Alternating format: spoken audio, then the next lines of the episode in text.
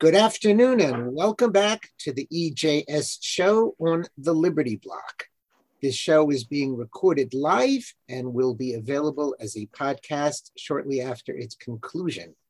We invite anyone listening to please join us live on Zoom or by phone and share your thoughts, which you can also do through our email at ejsshow at protonmail.com.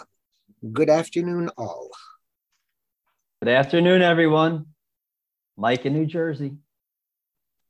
Hi, Hi everyone. I think I'm having internet problems.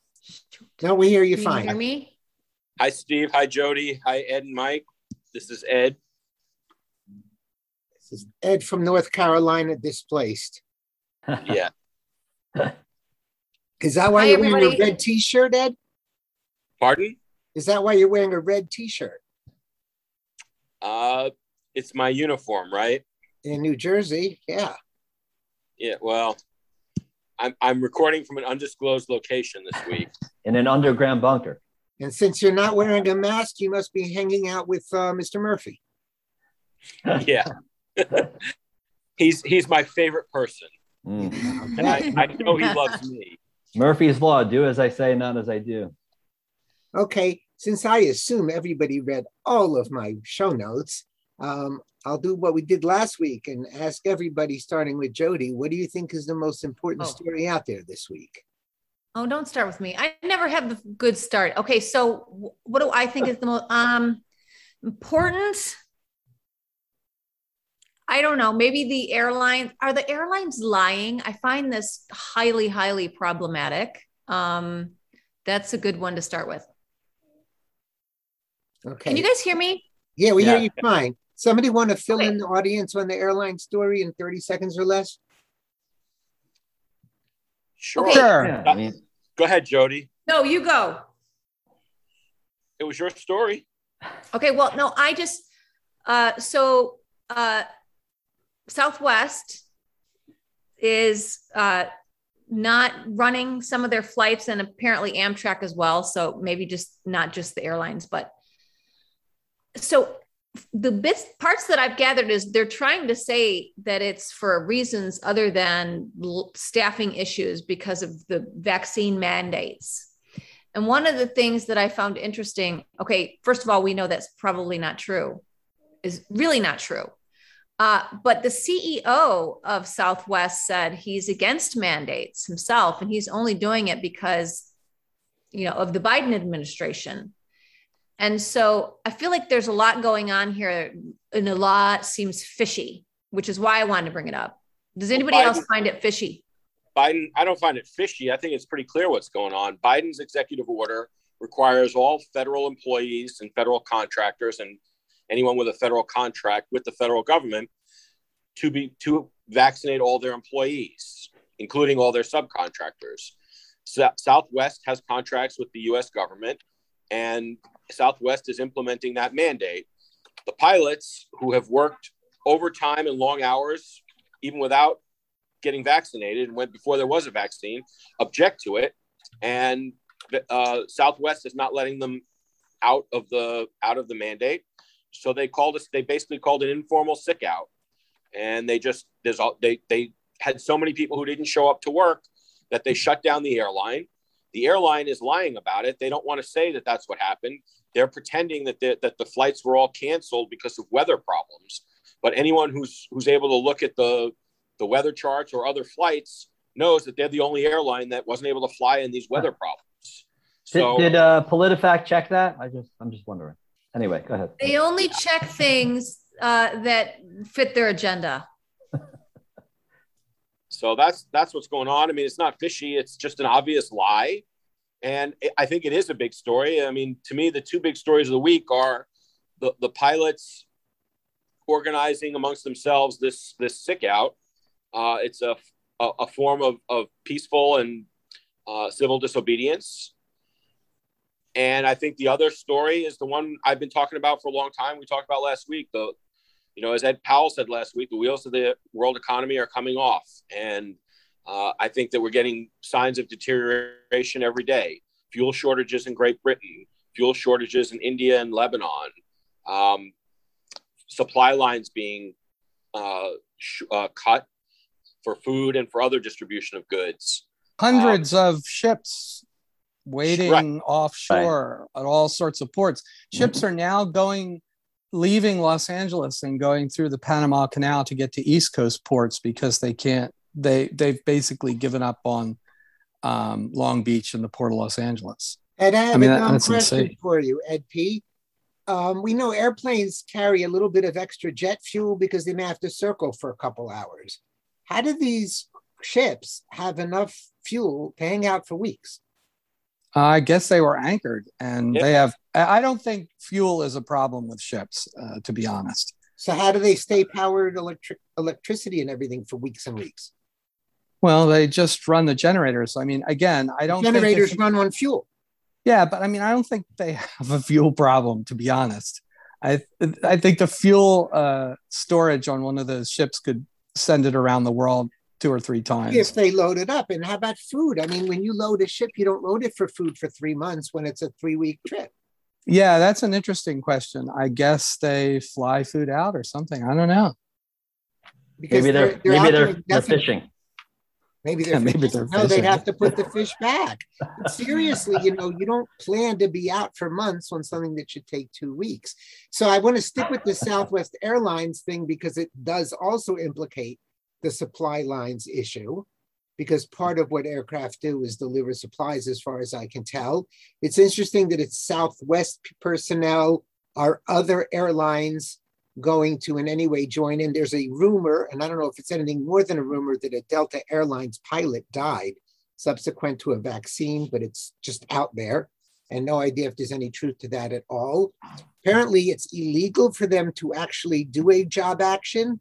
I'm not sure, which is why everybody has to play the game that we're not really coordinating this thing. Um, is it a really good instance of civil disobedience? If so, will it be contagious? Will it be squashed? Well, there's supposed to be a general strike next Monday. It's the first time I've ever heard of a general strike in my lifetime in the United States. Basically, everybody's supposed to stay home next Monday to protest the mandate. Um, and uh, Well, how would we know that anybody stayed home since we're all supposed to be locked down? yeah, I, I'm just, or, you know, not do work. Who could Um, call for a general strike in America? Well, it's just something floating around on the internet, on Twitter. Have you and seen that, Ed? I haven't whatnot. seen. Uh, it, it's, I don't know. I read Twitter. I Yeah, read I haven't. Telegram. It's somewhere. So we'll see. Because maybe you know, countries like Israel, where the, the you know labor is so powerful, I think Britain the same, maybe other countries, there is this idea of a general strike, but America, which is not all that well coordinated, as far as I know. Yeah, and the unions are in the pockets of the uh, of the Democrats, so that uh, they probably, you know, the, the unions wouldn't organize it themselves. It would have to be the union members going against their leadership, which would be very healthy if it actually happened. well, Um, it'd be healthy for the country, but probably some of them it would not be healthy for, or at least not for their tires. I I don't know. I mean, this, you know, things are not looking well. Um, but just like uh, a drunk has to hit rock bottom before they decide to go and recover. I mean, maybe the United States is like that. I mean, it's just everything is so insane that maybe maybe we have to hit rock bottom um, before we decide that uh, things are going. That- Well- remember, remember that they're they're being nuts but they're not being as nuts as they could be because of the New Jersey and Virginia elections coming on November 2nd. Trust me, on November 3rd, irrespective of the election results, um, I expect uh, a, a lockdown, you know, all throughout the country and even more craziness.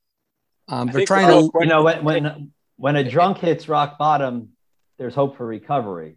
Or When death, When the, right? yeah. Death when, or recovery. Those are the Yeah. two options. When, when the economy collapses or the country collapses, I think we double down on totalitarianism. Yeah, Yeah. maybe. Well, that, that, that gets to what I was going to ask you, Ed. What do you see as rock bottom? I mean, that's an, that's the question, I, you know, that I'd want to ask of you and, and discuss with you. Uh, since uh, we're LARPing the Weimar Republic, I guess that's what we expect. I mean, we're we're behaving as if it's 1922. So, hitting rock bottom is uh, Zimbabwe is, is, what happened in 1923. Uh, you know, I don't know what to say. You know, um,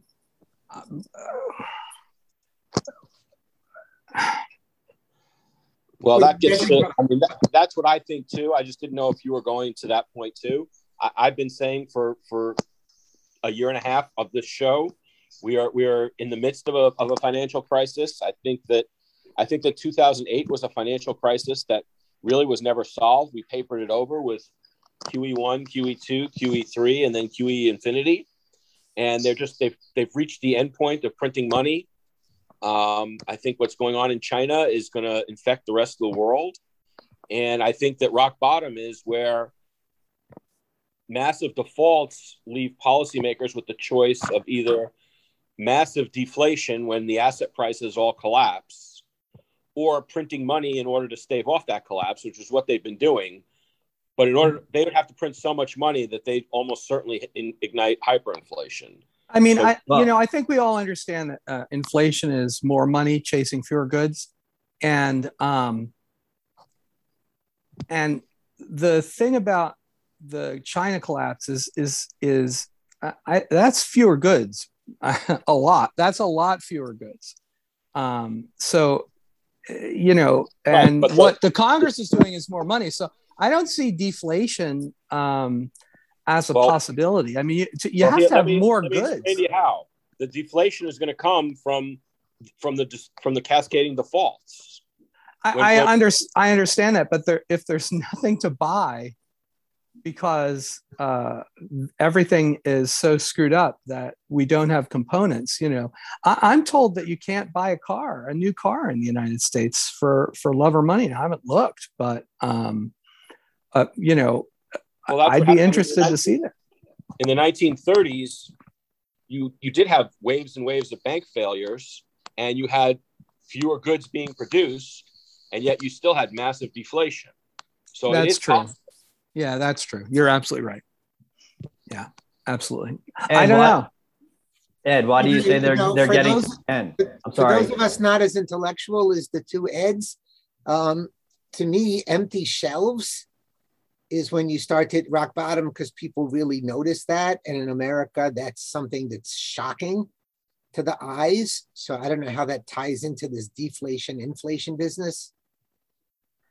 Right. What once the the comforter of our daily lives that we still enjoy is infringed on and starts to evaporate, yeah, then then you're going to see panic.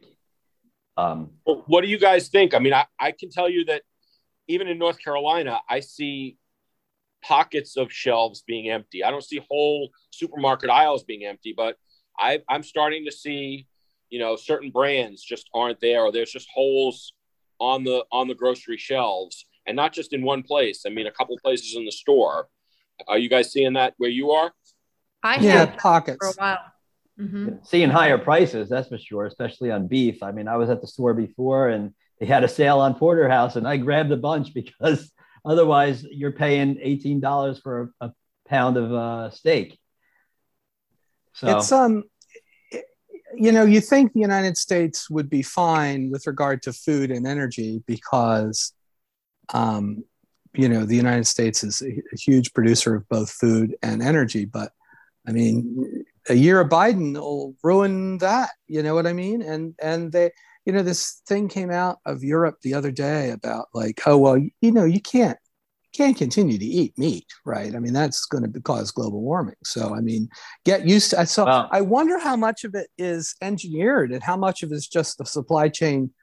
I see. I, am told that like the w- was it on last week's show that somebody said that uh, there are certain parts for trucks that you can't get anymore, and so if the truck breaks down, it's gone from the um, you know, from the roads. I mean, you can yeah. have 98.7% of a perfectly working truck and it's that's yeah. zero trucks. Well, what, what's interesting is here in New Jersey, the New York City area, I'm hearing people say there's more traffic now than before the pandemic. And I speculate number one, people are not taking public transportation because they don't want to be in a car with other people. Plus, they're on a hybrid schedule, so they're only going into the city like once or twice a week, so they're not paying for their passes, so they're just driving in. So we're seeing, I guess, more of a carbon footprint uh, being planted right now post COVID yeah. because people are driving their cars everywhere. Now, there's so many crises in so many different areas. It, it, it, it's hard for people to take it in, right? I mean, it's hard for people to understand. You know, we're being flooded with hundreds of thousands of illegal immigrants or illegal aliens a month. We're being, uh, you know, the the the supply chains are being disrupted. Um, you know, shelves are are starting to empty in the stores. Gas is at all time high prices uh, in California. It's like six bucks a gallon or something.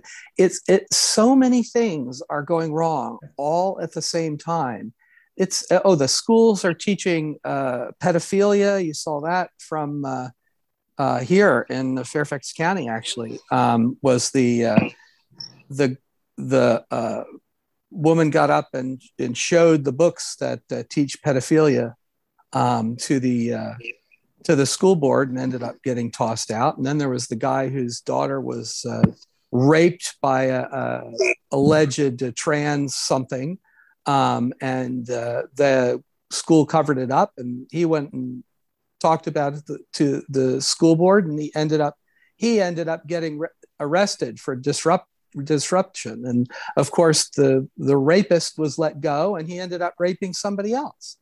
And so then it turned into this giant, uh, you know, fiasco because now it's getting out into the public, which is the last thing the school board wants to do. So we've got tranny rapists, we've got uh, pedophilia being taught in our schools.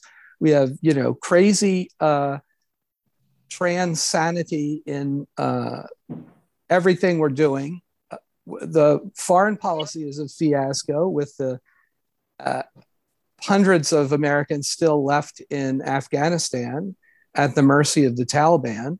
And uh, the Chinese are making threatening moves towards Taiwan. Uh, there's this rock in the middle of the East China Sea that the that Japan and China are willing to go to war over. Um, and we're defending Japan. Nothing on the rock but birds, but you know that's the way things go. You'd think something like that might be able to be negotiated, right? But uh, don't don't forget when you talk about the school board issue that you raised, the whole Merrick Garland memo. Yeah, Merrick Garland is now um, is now weaponizing even more, weaponizing the FBI to go after American patriots. Um, you know, I, I, what I I don't. We, we could do a five hour show and not get down to all of the things um, that are going wrong in the world today. And I, I don't know what, you know, I, I'm, I, I know that there are people who are talking about this a little bit. Um, uh, Tim Pool has been good at talking about many of these issues. Uh, the whole vaccine mandate is going to throw 30% of the productive workforce out of work. And it's going to, you know, it's going to throw a lot of black people out of work. So they're going to have to decide whether um, the, you know, they're going to go with disparate impact, uh, you know, they're going to obey the civil rights laws or they're going to just excuse, okay, well, all, white people have to be vaccinated, but black people don't, which I think – to be honest, I think that's probably what's going to happen. I, I think the it'll be the Ibram X Kendi solution um, applied to vaccines. I was invited to a party uh, next week, and um, the person said, of course, masks will be required at the party. And I'm like, okay, well, I'm not going then. That's ridiculous. That's ridiculous. Who? I, I, I, first of all, I can't hear, right? Yeah. But um, so I rely on watching people's lips move. And uh, then it was like, but I, I'm in a party and I don't even know who I'm pretending to listen to well, because I can't see their face. So I said, everything. No. It, it, it's so arbitrary. And, yeah, know, it, all of this stuff has been for the whole the whole year and a half. But I'm sitting here and I'm a, I'm a big baseball guy, right? And I'm watching the, all the playoffs. They're back to 100% capacity in some of these stadiums. And I'm looking, the majority of people don't have a mask on.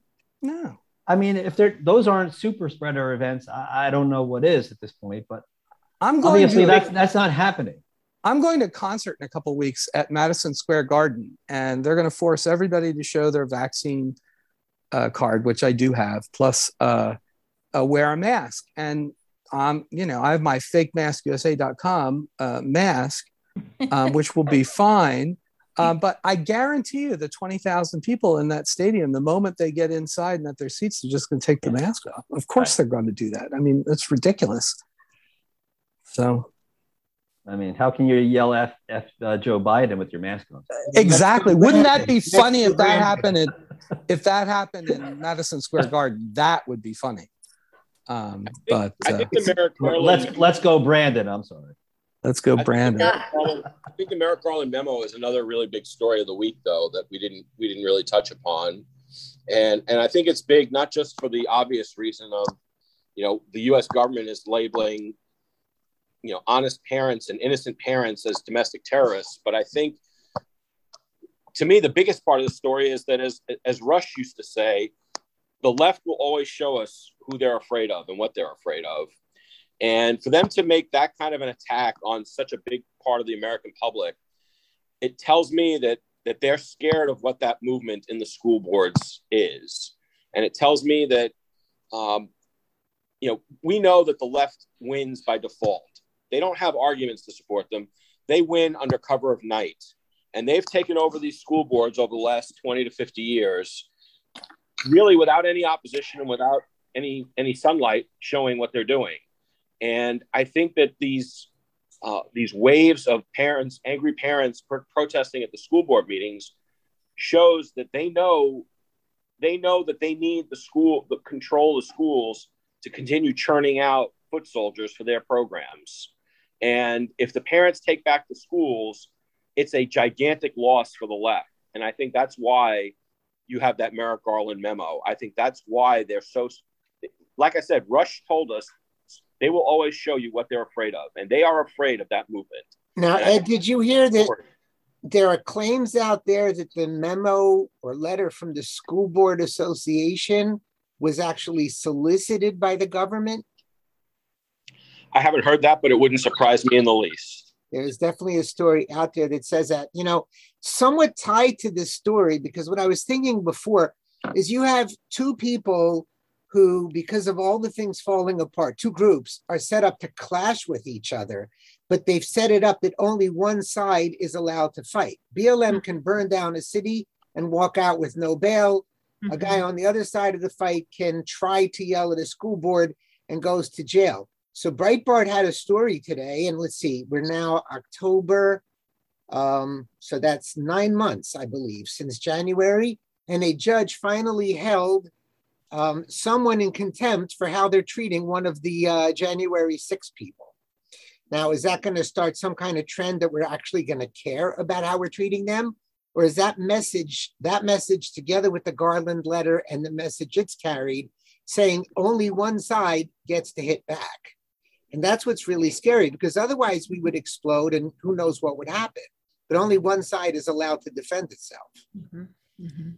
Well, that's Well- shown with the Kenosha kid, right? Kyle Rittenhouse. He uh, defended his uh, life from a bunch of Antifa thugs, and he's the one, you know, fearing to be put away forever in what was obviously a um, self-defense case. You know, somebody said to me the other day, um, even though it was in New York, it was nice to hear that the only thing between us and Australia is 2A. And the point is, they're making it very, very um, specific. Don't you even think about even daring to do anything like that because they're going to pick each one of us off as individuals and come down really, really hard, which I've said before. That is the message of January 6th. Well, and that's, I mean, I think that's one of the good signs about the Southwest Airlines pilot strike or informal strike. They're they're they're get they're getting together and they're not going to be picked off one by one. It's going to be really hard for the for the airline to fire them all because they're not really replaceable. Right. But does the airline care any more than all these hospitals laying off tons and tons of healthcare workers slash ex used to be heroes um, and not caring that they can't provide healthcare anymore other than to illegal aliens. Does anybody care? I think the airline's going to care. They, they lose money. I, I don't know. No, the government will the government will print them up some money and give them some money. No, why would they care? In other words, as long as Well, they I think the government, I think the the government is reaching, the government's reaching the end of its road of being able to just print money to, to buy people off though. Why do you what- say that, Ed? Well, that's Why can't why can't they print why can't they print money forever? Because eventually you get hyperinflation. Well, there's the there's the three point five trillion dollar bill that's uh, contentious right now in the in the Congress, and uh, the current uh, you know the current thinking is that they're going to um, they're going to sunset all of the idiot provisions in two years and dare the next legislature to not um, you know to not uh, you know re up author reauthorize them and and that'll bring the cost down to you know 800 billion or something like that and so then they can quote unquote afford it Don't you Um, think they'll be content to make us Zimbabwe before Yeah, I was going to say the same thing. you know? I mean, isn't that a lesson from Atlas Shrugged? They'll take it to the bitter end.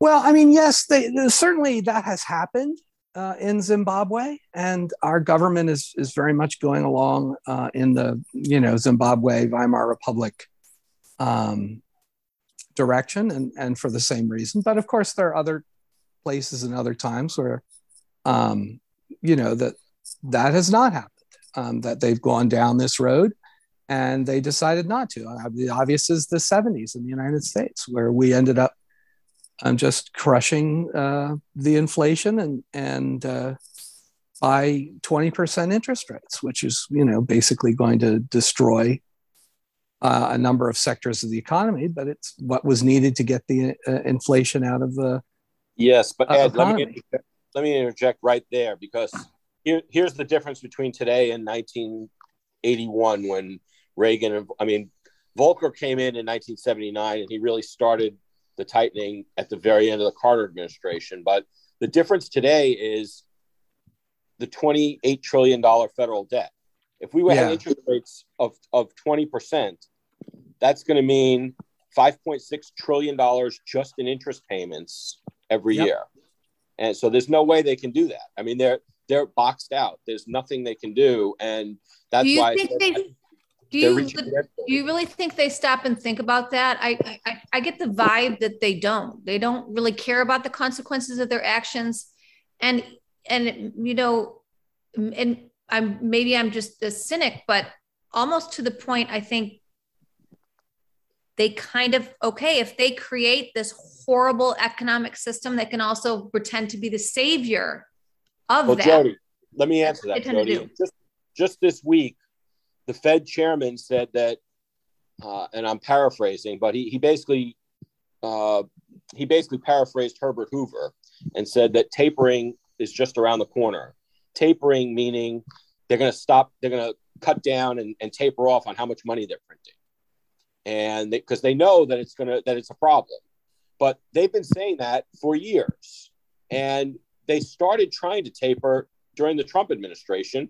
Interest rates immediately started to creep up, and they freaked out, and they went back to printing more money. Well, I mean, the, the Fed is a stock market protection market, right? I mean, so I mean, the, the, the when the stock market starts to go down, and our stock market, um, you know, as much as I like my 401k, uh, our stock market is way over overvalued, um, and really could could use a good 20% shakeout. Um, but they're they're not going to allow it to do that. They're they're going to force it to have the 70% shakeout because they won't allow it to have the 20% shakeout. And I, I don't know. I, I think that the, the longest anybody in Washington thinks about is to the next election. And, uh, you know, right now the next election is in a couple of weeks. Um, and then they'll re, then they'll recast their time horizon to November of, uh, of 22. And that's it. That's all they can think of, you know? I guess I'm going to ask the question, and I may not know as much about history and economy as you guys do, but why do you care about lowering the price of chocolate if all you have to do is say you did? So why do you have to cure inflation if all you have to do is say there is no inflation? And why do you have to cure anything if all you have to do is lie about it? Isn't that how? Well, I mean, I, I think that's it? true because I think if you measured inflation using the metrics that they used back in the 70s, where inflation was 10 uh, percent a year, uh, you would find that inflation now is 10% a year, not the 5.4 that was just reported.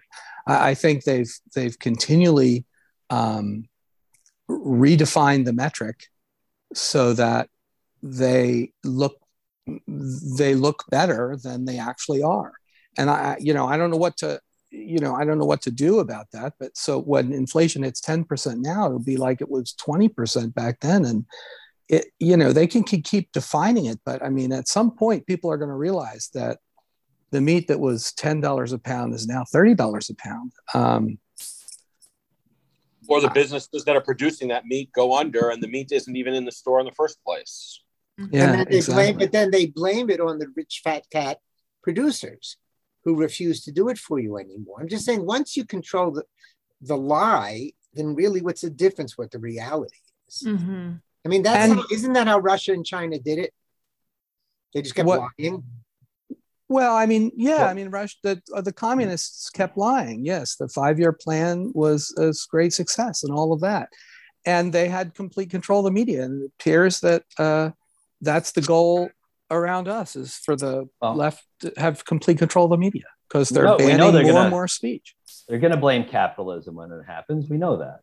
They're going to blame the uh, bankers. That's what's going to happen. Oh, they're capital. They're capitalists. They're greedy. They are cap- they capital. are the bankers. They're not going to blame the bankers. They are the bankers. But we don't know that. doesn't matter. Most people Agree don't with Well, propaganda. They're I gonna- know where they're Ed's gonna- going. Ed They're going to Maslin. wipe out. They're going to wipe out the banks. They're going to say that we bailed you out in 2009. You were irresponsible and reckless. You created another crisis 12 years later, or 14, or however however long it's going to take.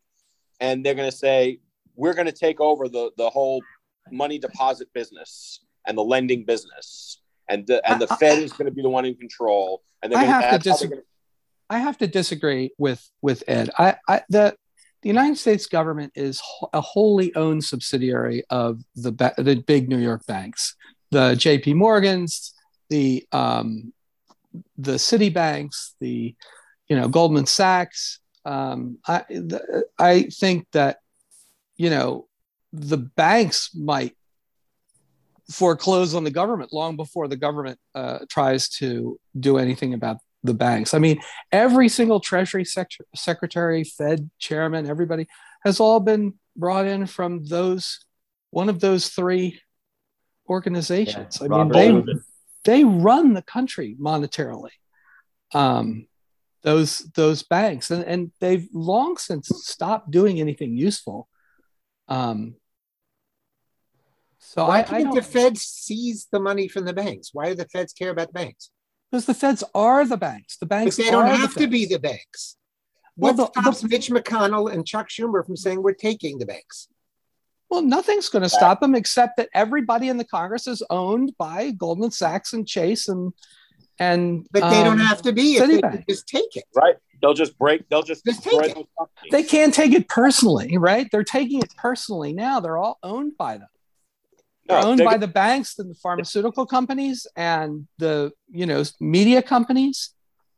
Uh, yeah, I, I remember it's symbiosis, right? There, there's a or you know, they're all What is the- parasites, but what happens in a banking crisis? What happens in a banking crisis is you have massive defaults. When those defaults roll in, the banks are going to fail and they're going to rely on another, they're going to ask for another Fed bailout. And the feds are going to, no, we're taking you over. We're going to replace the dollar with a digital currency. That's what's coming. But the see, I okay, I can see why you might think that way, but there's no one in the government who isn't in the past or expecting in the future to make millions and millions and tens of millions of dollars as a member of these banks. That you know the the Steve Mnuchin's or the uh, Janet Yellen's they they all make tens of millions of dollars. And then they go into Yeah. quote unquote government service and then they expect to get out of quote unquote government service and go back to making tens of millions of dollars. There's no Right, but- way they would do that but this is being driven by people above that. This is driven by the George Soros types of the world that yes, they want to make their money, but in the end, their goal is destroying the United States. yes, they want to destroy freedom. the United States, but I mean, George Soros, the last thing he wants to do is put his money in a in a government bank. Who says Move that it offshore? government bank? If he runs it, why wouldn't he want to put it there? Well, Soros I mean, doesn't run it. He could put it in a different country. He doesn't have to stay in the United States. Oh yeah, he put it offshore. But I mean, the, the thing is that the regulators are the C students and the people on Wall Street are the A students. And there is no regulation in the world that the C students can write that the A students can't figure out a way around. Um, and that's, great analogy. You're not in jail. Oh yeah, occasionally they'll get caught. Like I said, I think it's going to be they're going to they're going to default. They're going to they're going to fail, and they're going to they're going to need a bailout, and the feds are going to say, "Tough luck. You screwed us once. They're going to be the scapegoat. They're going to be the Jews of, of this Weimar Republic. Well, I mean, that may very well be true. But remember, they did uh, bail out. Um, well, no, they they let of- they, they let Bear Stearns fail, and they tried to bail out Lehman, right, or or one or the other. I, I get them confused. Um, and yeah, I mean, they might let these uh, organizations um, go bankrupt. Um, I mean, it's certainly possible that they would allow them to go bankrupt rather than bailing them out. But they, there's so much institutional um, interest in the, the actual human beings in the Treasury Department, in the, you know, uh, in the government, to save them because they're their ticket to fame, power, and glory. Uh, they don't get fame, power, and glory from um, being in government. They get it from the tens of millions of dollars they suck out of the banks, most of which is government money as well.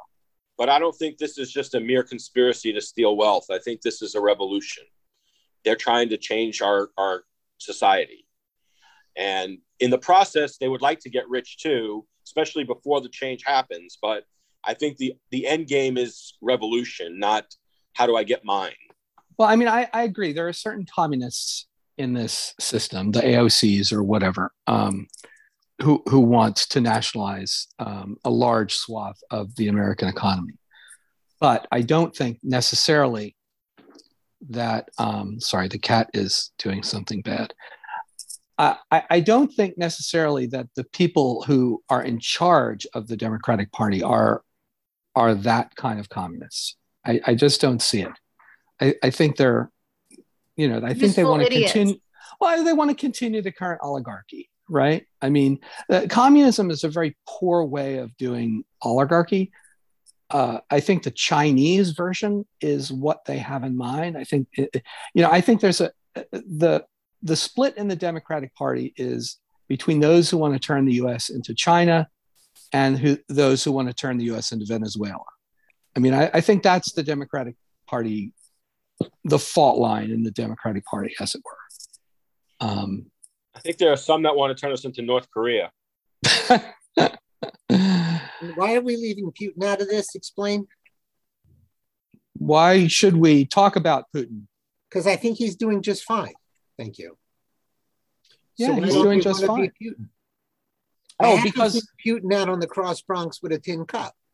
Well, I mean, we uh, we were talking about this uh, the other day, right? Putin is um, hated by the left because he was one of the uh, when when the Soviet Union imploded, the United States sent all of our best and brightest people from Harvard and and Stanford and, and Wharton over to the Soviet Union, uh, to the ex-Soviet Union, to tell them how to run their economy better. And basically, all that meant was that they gave away a huge uh, ton of of resources and capital goods not to the workers or you know the the stock market have it by but to, to, to cronies and to the west and they just raped the entire country and the country went into a depression and when putin came in he wanted to stop that and he wanted to reassert sort of political control over the sort of financial oligarchs he did that um, the the GDP per capita under Putin has gone up by a factor of three or four.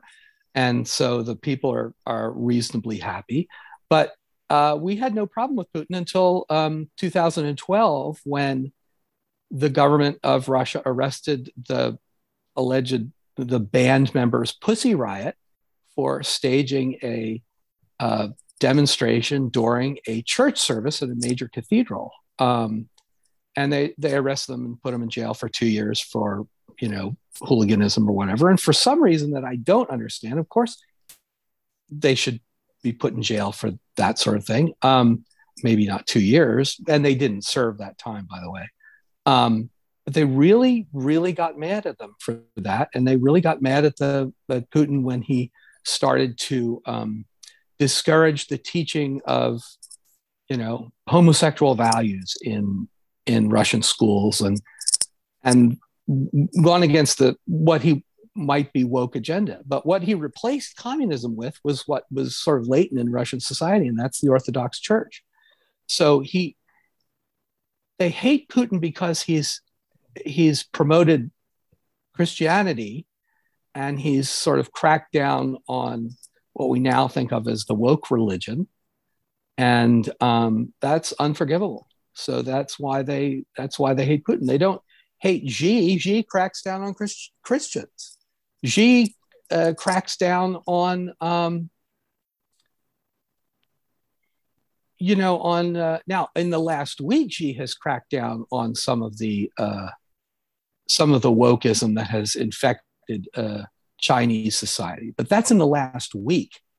Um, and remember, the Xi has been much better at buying the politicians and uh, you know the companies and everybody in the United States. Unfortunately, I haven't got any money from China, but uh, he's been buying, very good at buying people who matter. Whereas Putin, both in the beginning, didn't have the money, and now, you know, has kind of been uh, sort of banned from from that relatively effectively. So, you know, if if Xi did what he did this past week um, and embrace Christianity, yes, we'd be at war with China right now, I'm sure. Ed, speaking of woke and banned, I want to point out that you are no longer eligible to be a head coach of any NFL team by virtue of the fact that you mentioned the name of that band, who we will not mention.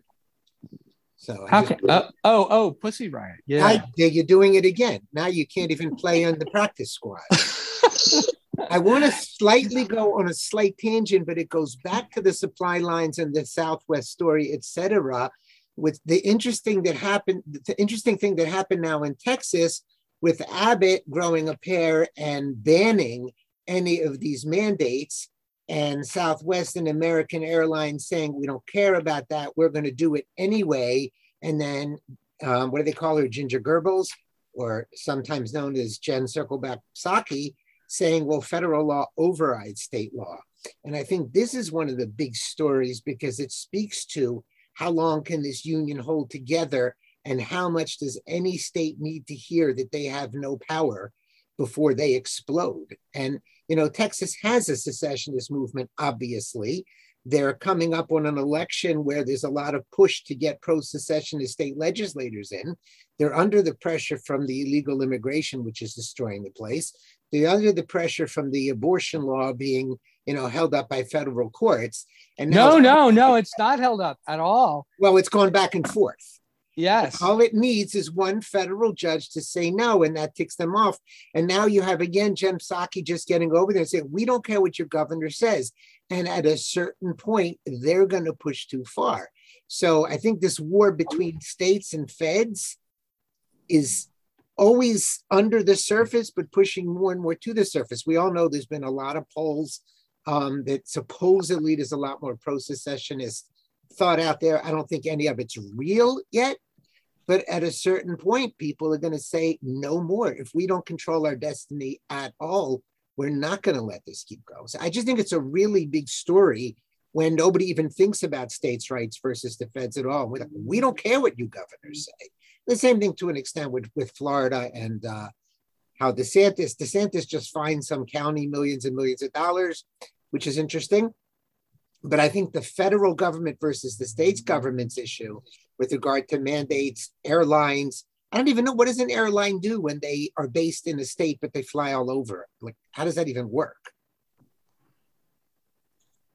I think it, it, it applies to flights into or out of that state, the, the stated issue. Well, I mean, the more the states and the feds argue, the better for all of us, right? I mean, so let's, who cares, right? I mean, who cares how it's going to turn out? Let's just have everybody argue with everybody else. Let's have the various governments arguing with each other, and maybe there'll be a place for us to be left alone. Um, um, but it's, I, it's important that we we try to get back to federalism. So, short of peaceful separation and secession, this is one of the core issues and battles that we're facing. The states have to reassert their their independence. Yeah, the there, there was an interesting pair of articles um, that I read yesterday, and I apologize for not posting in the chat. Um, the first was a you know it, it's time for a national divorce, and the second one was uh, from a liberal who basically said no, we can't have a divorce because um, I can't I can't tolerate uh, you people doing what you want, um, like um, hurt, hurting homosexuals and yeah, we, trans we people. a long and, time ago, they can, they will not uh, tolerate banning abortions and whatnot. Um, so yeah, I mean that's they they're not interested in uh, allowing. I mean, it's, it's even Trump was like pushing the woke, uh, you know, gay LGBT agenda on like Africa and and Afghanistan, and that that's just insanity. I mean, it's it's just insane. It's a way to get everybody to hate us.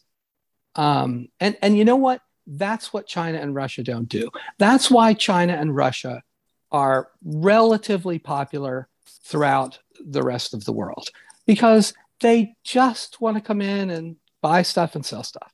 They're not interested in telling you how to live your lives. They don't really want to uh, tell you to stop doing this, and start doing this, and and uh, you know change this and change that. There's like you have stuff to buy, we'll buy it. You want to, you know, we got stuff to sell. Why don't you buy it from us? And it, the United States is just the biggest Karen busybody telling every country how to live their lives. We're trying to impose these draconian, absurd copyright and intellectual property laws on other countries. I mean, if if some country has a copyright that's 17 years renewable for another 17, that is the 1979 uh, 1789 U.S. Copyright Act. Suppose a country has that, we we would we would we would sanction them, we would abuse them, we would tell them we're not going to trade with them anymore. If they had the exact copyright that our founders had, they would do it. No, it's got to be 100 years uh, plus Disney um, for every country in the world, or we're not going to do uh, anything with you. And it's not just copyright; it's everything. It's medical tyranny. It's it's it's we we send all these NGOs all over the world, and they do nothing but stir up trouble.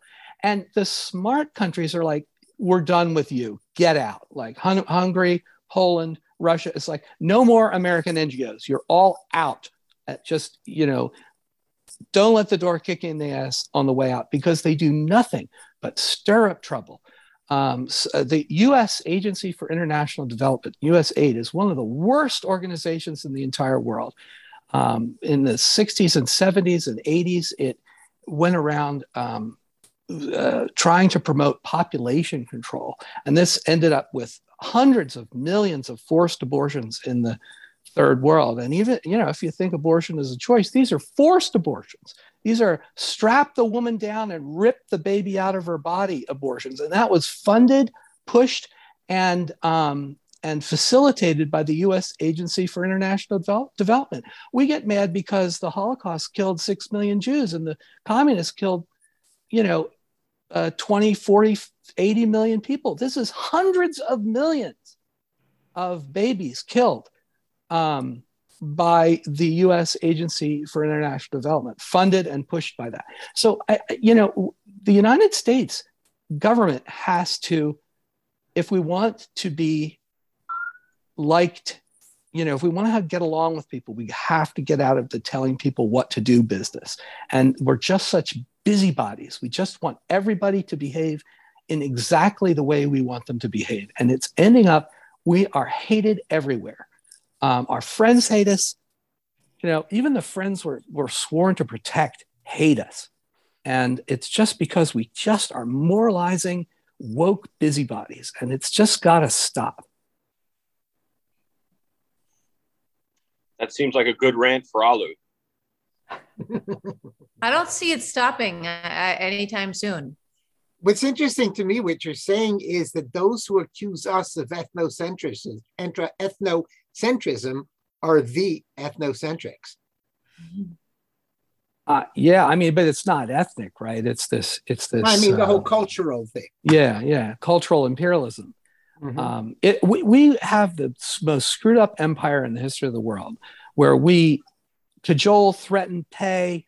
You know, the, the Romans would go in. It's like, okay, you want to all live? This is the amount of taxes you're going to send. Um, but we, it's like, oh no, you do everything our way, and we'll give you money, and we'll give you this, and we'll give you that, and if you don't do it, we'll sanction you. But we won't sanction you, but we'll sanction you. And you can't fly, but you can fly. But you just cut it out. Trade or not trade. If they're enemies, not trade. If they're not enemies, trade, and then leave all of the Karening and the wokeism and the, you know, push, uh, you know, paying for gender studies classes at Kabul University. Get rid of all of that. Get rid of the USAID. Get rid of these pro-democracy uh, NGOs. We we have enough of their democracy around here, and we have a, a you know all the, the sorts of fortif- fortification of our elections. And that's what they're doing with the other countries. I mean, I know the Russian elections are kind of comically cheaty too, but I mean, even if they weren't, Putin would still win. He's very popular. I mean, So I you're think saying, you're saying we did not make friends by Superman no longer standing up for the American way. yeah, true. Well, it is the American way. That's the thing. It's like it- uh, Superman is now a bisexual, woke, and spends all of his time in the comic books whining and complaining and kissing other boys. That currently is the American way. And that's what's wrong with us. Um, you know, our culture has been completely taken over by this alien ideology starting in the 60s, starting before the 60s, really. But, um, and now it's come to its conclusion. It's, there's nothing to watch. There, there's no television to watch. You know, And what I'm sure we, do we all heard that Newsom uh, has now changed all the toy aisles by executive fiat. Yeah. So now we Have don't. I looked in the toy aisle at uh, Walmart uh, the other day because I was looking for something and I just ended up there. Yeah, God, there's nothing I would have wanted to play with down in the toy aisle now, except, you know, there might have been a, a, a big water gun that I might have uh, liked back when I was a kid. But it's just, uh, everything is falling apart. And we are going to end up with, we're going to be, we're going to be China, Venezuela, or Nazi Germany. That's what we're all going to end up as. Um, and none of those appeal to me. Um, but uh, we're going to be one of them. Sorry for the rant. So guys the talk. fact that we have 2A, you think we'll still end up the same? Uh, no, no, I think that, that, you know, I think that will make a difference. I mean, I think- bloodier in some way. I mean, you know, my thing is, I'd rather it end in peaceful separation than blood. But we're not going to go down without some kind of fight at some point, I assume.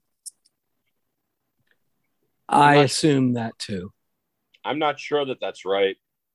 I hope it's right, but I mean, if I look at what's happened over the last 18 months or so, I would have thought if you'd have asked me in, in January or February of 2020, you know, and you told me everything that was going to happen between March of 2020 and October of 2021, would we would we just be sitting there and taking it? I would have said, hell no, there'd be a revolution on the streets. But there's no revolution in the streets. I don't know where it is. Well, you know, there's and I'm not of so resistance. other than other than you know, in the moment of resistance, they have so much power economically and culturally that it almost feels like they can't well i you know they are manipulating people but they can really just fight this battle by making sure people can't heat their homes making sure people can't feed themselves. They don't have to shoot them. They don't have to that's- and I think why this vaccine mandate issue is such a huge issue because this is sort of this is sort of a, a red line for for people like us because they're if we're ever going to to rise up in revolution it's going to be now because they're about to try and starve us out they're about to make us unemployable uh, They're doing. You heard that. think You they're heard kind the, of doing the- that yeah They're doing. You it. heard the Australian politician said if you don't get the vaccine, you're going to starve. You heard him say that, or a woman, of course, because uh, they Right, said that well, if you don't get the vaccine, you're going to starve. And Isn't that's the why I feel time we're we're- rioting on the streets of Australia and even France, then there isn't America. Well, it's not as bad here as it is there. No, they're full on totalitarianism right now, pretty much. So no, but I, this is why the Southwest thing is important. It, it is potentially a flashpoint, and we, we need this kind of resistance. It's the, the only way I think that we're going to really try to, uh, uh, you know, be able to stop it. Is to have I think the government large to have numbers of people banding together and resisting it.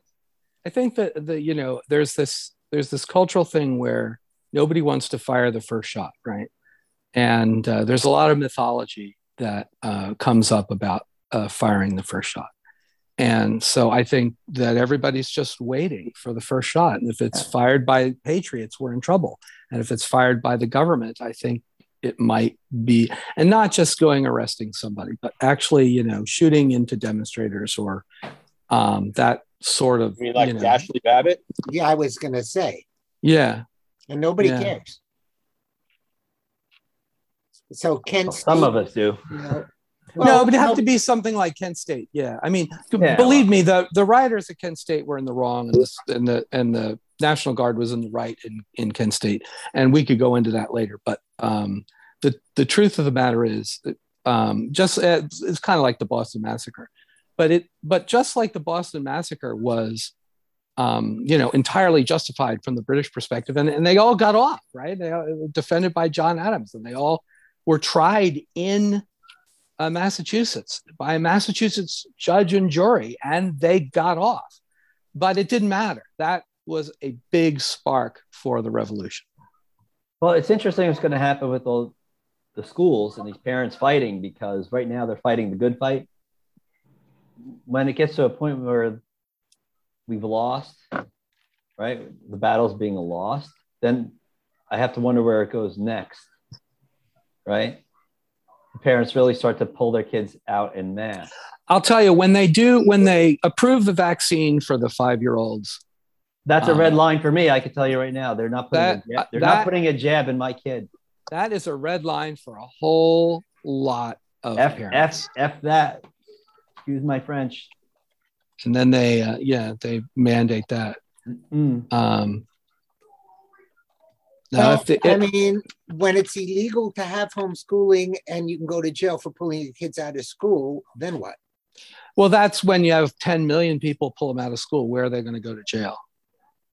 That that's the Uh, thing. that's It has to be a National national. Guard.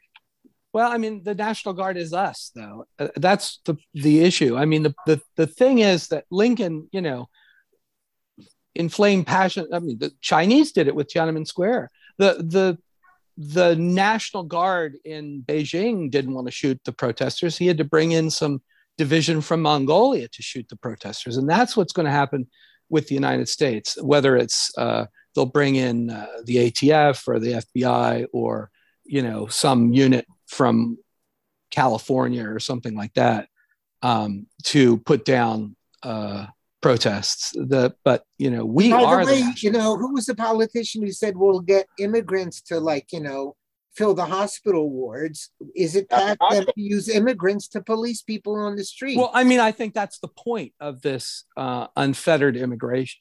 Um, they know that you know traditional Americans will not um, lightly uh, fire um, on other Americans, but you know a bunch of Haitians or Guatemalans they, what do they care? So yeah. I mean, again, every time they arrest somebody at a school board meeting and throw them to the floor and take them out in handcuffs, there again, there's that message: don't you dare. So, and nobody wants to be the first, and nobody wants to be the tenth. We may not mind being this, you know, the ten thousandth, but we don't want to be the first ten to go to jail. Did you Well, see? I- you know, I there think- was a story in Florida, um, which is going to be really interesting. The seventy-year-old lady who was carried out in cuffs because she insisted on staying with her daughter after 7 p.m. in a hospital in Jacksonville.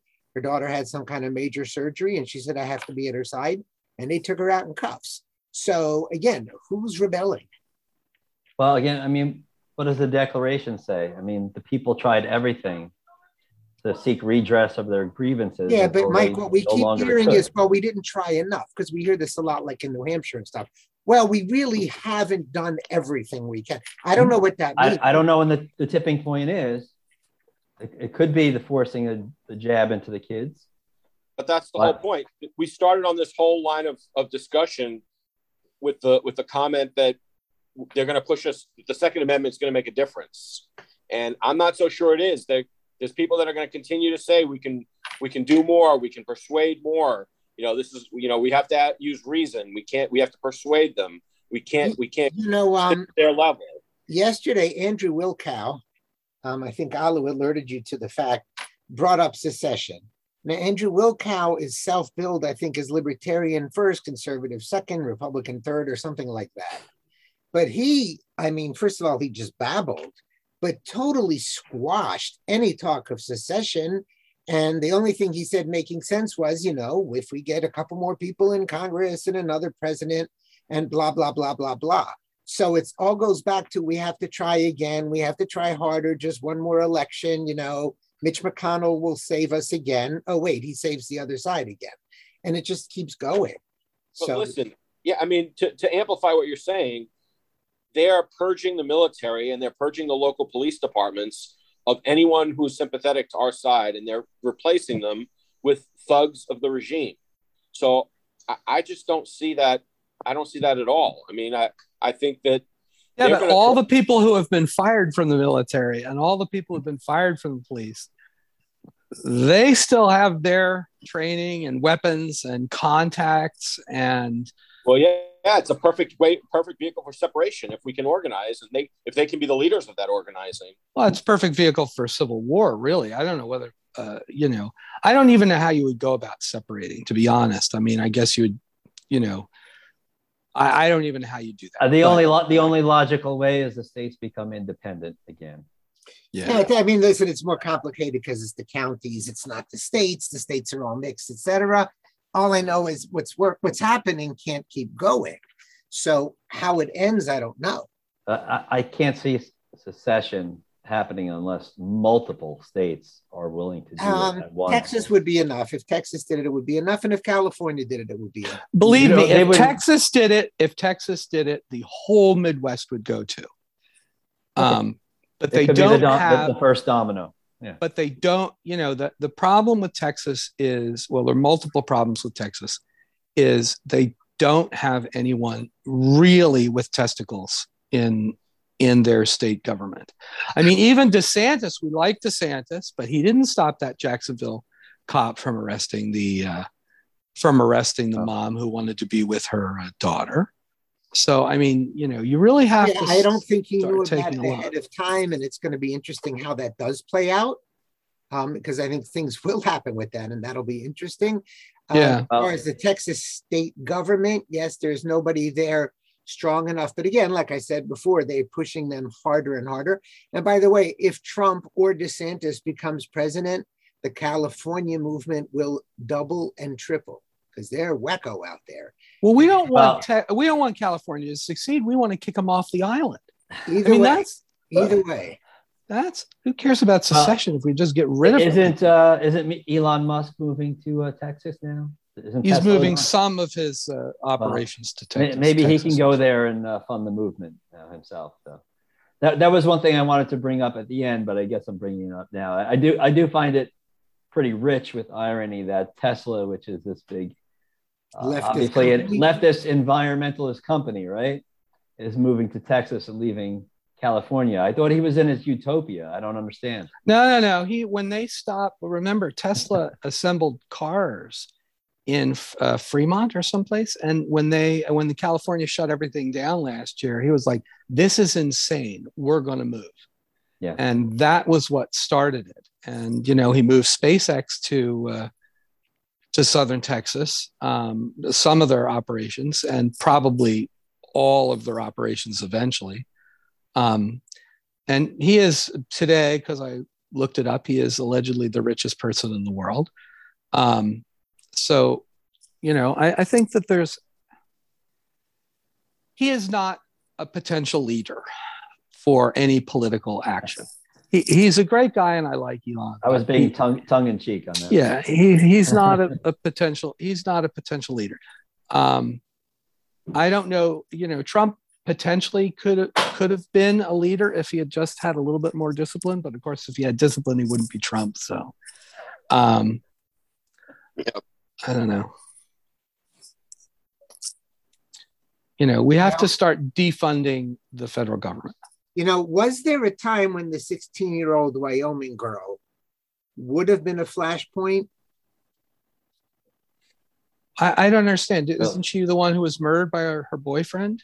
No, no, the Wyoming oh. who got arrested for not wearing a mask. I'm not talking about. Oh yeah, yeah, yeah. Right. Okay. okay yeah, they locked down the school and create, made it like it was the biggest emergency in the history of the world. Yeah, I don't know anything about Wyoming state politics, so I don't know who they have running the state. I don't know what they would do. I mean, yes, if they had a decent governor, he would fire everybody. Well, but, I forget who the um, governor is. Unfortunately, you know, they have Barrasso in the Senate who yeah. moves left whenever he needs to, which is pretty sad. As a state, it's quite red. But again, if even in Wyoming you're not hearing reports of a rebellion because of that, I think it's pretty sad. And she was in Laramie, which I believe is a, a blue part of the state, as it were. But still, in other words, if that's not a flashpoint and and something else isn't, what could be, or there just will never be one. If they, if the election comes in a couple weeks and you know Virginia's lost. Say I don't think it will be, but suppose Virginia's lost, um, and then they start more and more crackdowns, or maybe Virginia's one and they start more crackdowns and lockdowns and all that, as the number of influenza-like illnesses rises in the uh, in the fall and winter, and people start rioting, and some you know, and the cops fire into and kill ten rioters, and then of course there's a hundred people in the the riot in, in, the riot who are armed and they fire back at the police and a big thing happens like that then i can see that kind of spreading. I really can. Because there aren't enough police as uh, to police the country. You know we're we're we're policed by consent um, and they they rely on everybody um, you know staying atomized. I think if so, there's going to be oh sorry go ahead. No, no, that's go ahead. I think if there's going to be a flashpoint, I don't think it's going to be the feds firing into a crowd. I think it's more likely to be uh, a Nicki Minaj or, or Rihanna kind of situation. I think that's the type of thing that, you know, someone that we, we were least expecting to be on our side and, and maybe really isn't on our side, but out of their, the person's own self interest says, oh, no, you won't. Yeah. And and and stands his or her ground. You or that like, basketball like player, Kyrie, and, like and it, Kyrie from the Nets. Yeah, Kyrie from the Nets. I, I and I do think, uh, to be honest, um, you know, as much as much as that, you know, the current woke culture is basically anti-white. I, I think if we could get a few um, black leaders like Kyrie from the Nets or Rihanna or whatever to stand up for the good guys. I think that would do us a lot of good, to be honest. Yeah, but they discount them because look what happened in North Carolina with your lieutenant governor, Ed. Yeah. I mean, he really came out swinging. What did he call some of the stuff they're teaching in schools? Get the filth out of the schools. And they want his head. And um, at the moment, I think he's not backing down, right? He's not going to back down.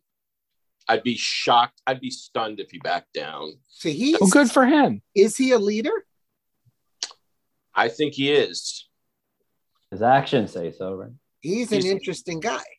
He's still a little bit too new, too new to really know for sure. Um, I know at least one person that thinks that he he talks more than he does, but he's the lieutenant governor. There's not a whole lot he can do. He's saying all the right things. He's created a couple of task forces and come out with some pretty strong statements reviewing things like critical race theory um, and, and other garbage in the schools, as he calls it, or I guess he calls it filth. He called it filth. That's pretty strong. It, not only did he call it filth, but then he said, "Yeah, you heard me right. You can quote me on that." Mhm. You know, he repeated it just in case you didn't hear him. So, uh, yeah, I mean, he's he's a possibility, but he's also he's also new. He's got no power really as a lieutenant governor, and he just came into office. So he's got at least three three more years before he can run for governor. Um, three years is a long time. I mean, you know, we're, we're going to need to to win a whole lot of battles in the next three years, and he's a man. You know, it's interesting because when you're talking about leaders from that community, so I forget who it was that trashed Allen West this week and called him blackface with a 60s haircut or something. I forget what the exact language was, but when a black steps out of line, they are trashed ruthlessly. Now I realize that Dave Chappelle has, you know, hundred million dollars, but I mean his response was just genius this He's week. been too. very good. Yeah. Now he's not a Well- he he is a he is a uh it he's one step away from being Nation of Islam because he's Muslim and he's a black nationalist. So I mean he's he's like one step away from uh those guys. But uh so he's not our friend. But on this issue he is quite good. And I think that um you know more and more people like that and uh we so that we can you know i mean obviously nobody's white supremacist but that's the argument but if you've got people like all of the uh, black uh, you know freedom fighters uh, to a certain extent um, in the movement then it's very very difficult for them to uh, taint the movement for liberty to be uh, white supremacist. I mean it, it you know i'm of course everything they do is a lie to begin with but i mean it, it just becomes apparent that it's it's absolutely not true. Well, and that we want everyone of good you know everyone of good character and and good faith and and american patriotism. Well, speaking of, of North Carolina, there was an interesting story too that one county there has banned the teaching of critical race theory. And so I, I think the story, I was just looking it up again. They said that um, you could, uh, they would withhold fund, withhold $7.9 million in, uh, until the school board passes a policy preventing critical race theory. So we're looking for these pockets of resistance. Wait a minute, who, And- who's the one who passed that bill? Is that from the legislature? This is Johnston County. uh-huh. Johnston- the story is uh, Johnston County in North Carolina. Um, The school board passes rules for teaching about race after a threat to cut funding. So that they're trying to prevent the teaching of a critical And- race theory. Who made the threat to cut the funding? The county commissioners? The county, uh, the county board of commissioners agreed to pro- provide the 7.9 million after the policy was approved. So they were withholding the funds. Gotcha. no good for them And that was Johnston County, you said? That's correct. Yeah. And we just need to bear in mind, you know, the other story that's out there. I don't know if it's brand new, it's dated today, but again, the head of the World Health Organization saying that climate change is the biggest health threat facing humanity. And if they ever end COVID, it is absolutely nothing to just change one word in every document and lock us all down, just like a vaccine Yeah. mandate. So they haven't even pulled out the big guns yet. Well, we, Yeah. we, we've known that from the beginning. Everything's going to become an emergency. I, I I have to quote Kurt Schlichter on this. It's like I I don't know why you're worried that in a hundred years the weather is going to be a little better. Yeah. Yep. That's uh, and that's so true. Especially like, um, you know, I love the fact that Justin Trudeau is such a warrior for climate change. I mean, if the worst case scenario happens, which of course is ludicrous, but suppose it does happen, the biggest beneficiaries on the planet will be Canada and Russia. Um, and so I don't. If I were the Canadian Prime Minister, I'd be like, "Go global warming, go global warming." You know, make Canada the biggest producer of food in the world. Um, so I, it's just it's the whole thing is ludicrous. Yeah.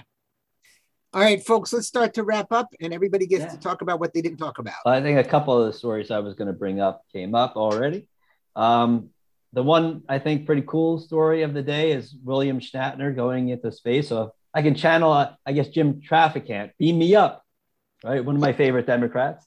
Bill, one of the best days in my life was when uh, was when Bill responded to one of my tweets. That was, I, I still have the tweet, uh, you know, protected. I, I thought that was great, and uh, Bill has pushed back against wokeism on Twitter, and he's been, uh, you know, I mean, um, he's he he's a liberal guy, I guess, and a Canadian. He's not even an American. Never did uh, never did get American citizenship, even though he's lived here his entire life. Yeah. Um, but uh, he um, he has been outstanding on the silencing and the cancel culture and everything. And you know, I'm happy to see him. 90 years old, Yeah. oldest man ever to be in space. Um, Onto the final frontier. good, good for Bill. I, Yeah. I'm You really I'd happy be with. So disappointed if I were him. I mean, it's so not cool compared to the toys he had. Ah, but those were fake toys. I Uh, know, this this like- is a real toy. When he goes up for 10 minutes, you know. for- Yeah, I want I want him to go up with it in the SpaceX for I'm like sure three he days. wanted to say Warp 9. I mean, Yeah. So no, he's a he. You know, no individual is perfect. Yeah. Bill's all right though. any more stories, Mike? no, that was it. I wanted to bring up the Tesla story from before and that Johnston County. So you guys take it. Ed Maslish, any stories we did not get to? Um, no, I think we covered all the stories that I wanted that we that I had seen that I thought were important. But uh, I did want to offer a perspective, different perspective than I guess that I've offered and that we've been offering as a show. Um, sort of a, a conditional positive. How's that? Okay. I I think it's a big if, but if we can win this battle, uh, I, I see I see parallels to what's going on now in, in 1928, 1929. And what do I mean by that is 1928 was the end of the roaring 20s. Everyone thought that, you know, that the prosperity would go on forever, sort of like what everyone thought before COVID hit. You know, the economy was roaring and everyone thought that the good times were going to last forever. Uh, in both instances, people didn't realize the underlying structural problems with the economy, especially because of the monetary system. In the election of 1928, unfortunately, the Republicans won, and Herbert Hoover became uh, he became the you know the the pinata man for for a whole generation that the Democrats ran against. Um, and I think that Joe Biden could be the Biden Harris administration could be this this generation's Herbert Hoover. Uh, of course, it's going to mean we have to actually win, and that's not by any means guaranteed. But it's sort of something to, to look forward to. If we can win, I think so much bad is is happening and about to happen that it's going to put it's it would put the Democrats in such a defensive position for a very long time. That's that's my prediction if it, if it happens. So, like I said, I call it a conditional positive. I think that they're about to own some really really bad things, and it's going to be up to us if we can beat them. Yeah, America, American history has been quite consistent that whenever there's a crisis, um, the American public has looked to its leaders. Uh, in the Revolutionary War, you know, we we looked to George Washington and we got a free republic. In the Civil War, we looked to Abraham Lincoln and um, we got you know six hundred thousand dead, but the Union back again. You know, in the Great Depression, we looked to Franklin Roosevelt and got all of his crazy policies, much many of which, although not all, were repealed. Um, similarly, in World War II, you know, in the Cold War, we looked for leadership and we found it in Ronald Reagan and won the Cold War. And um, in after 9-11, we looked for leadership. We got it in George Bush, and he led us down a path that was absolutely disastrous. And I think in this um, economic crisis, we're going to look for leadership. We're not going to find it in Joe Biden because he's not there. So the question is, maybe maybe Ed is right. Maybe there'll be someone. I mean, you know, we're all individualists. We look for leadership in our own brains, but that's not how the public has always um, has always operated. And so maybe we'll find a leader who can bring us back to a more freedom oriented. I mean, if we if we look towards Joe Biden, we'll get China. If we look towards AOC, we'll get Venezuela. If we look towards, um, you know, maybe maybe somebody like Trump or, De, or DeSantis or something, maybe we'll get um, most of America back. So I, I don't know.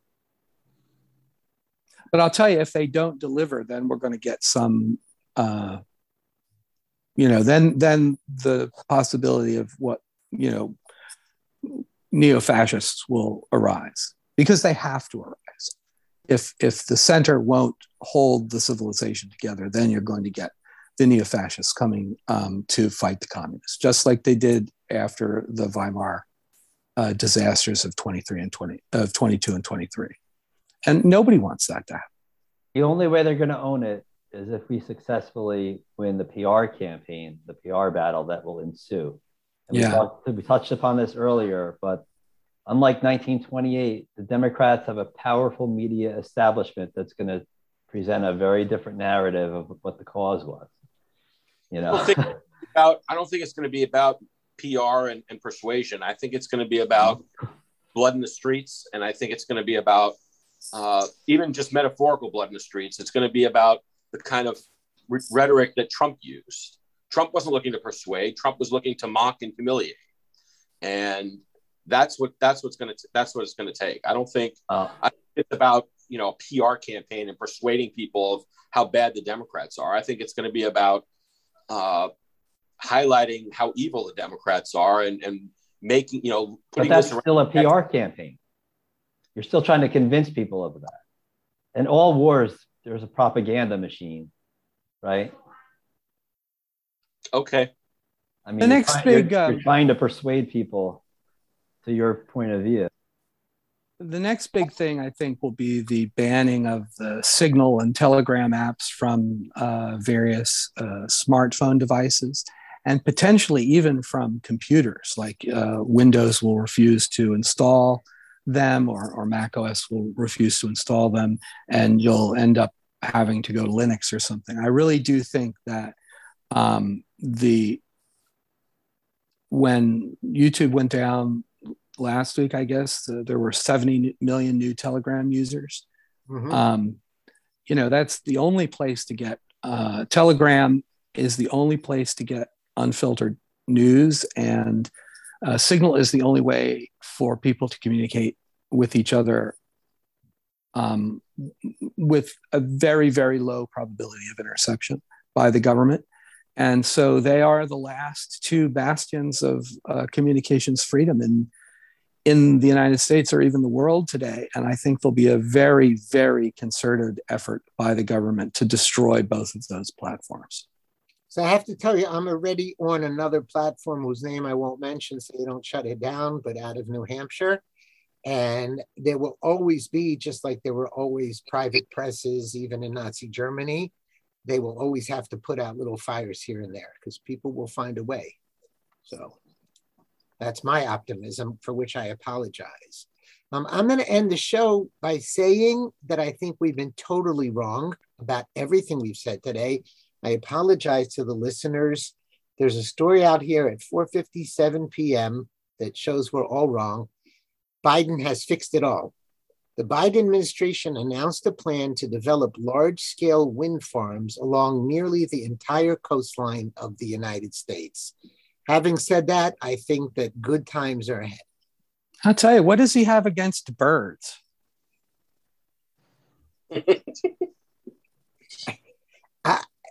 The, the, the, good news is the uh, three and a half trillion dollar spending plan really costs nothing. So no worries. Well, the giant wind farms are like food processors for birds. They, not to mention which the the pollution that they cause. I mean, the ugliness, the whole thing, and you're not allowed to put them near rich people, obviously. Obviously, put the entire wind farm off of Obama's new house house on Martha's Vineyard. Put like thousands of them there. You know, I'm just wondering, Ed Powell, you probably do speak Latin, I assume. Um, I know a little bit of Latin, but I don't know a lot of Latin. Is it possible that the real translation was not fiddled, but it was built wind farms while Rome? yes, exactly. Exactly. Sic, updated Semper Tyrannis. translation? Sic Semper Yeah. So that's that's the yeah, it's the Virginia state motto, sic Semper Tyrannis. Oh boy. All right. With that, we're going to wrap it up. We will be back next week, 4 o'clock p.m. on Wednesday. We'll be up as a podcast very shortly. And I thank you all for being here today. Have a great day.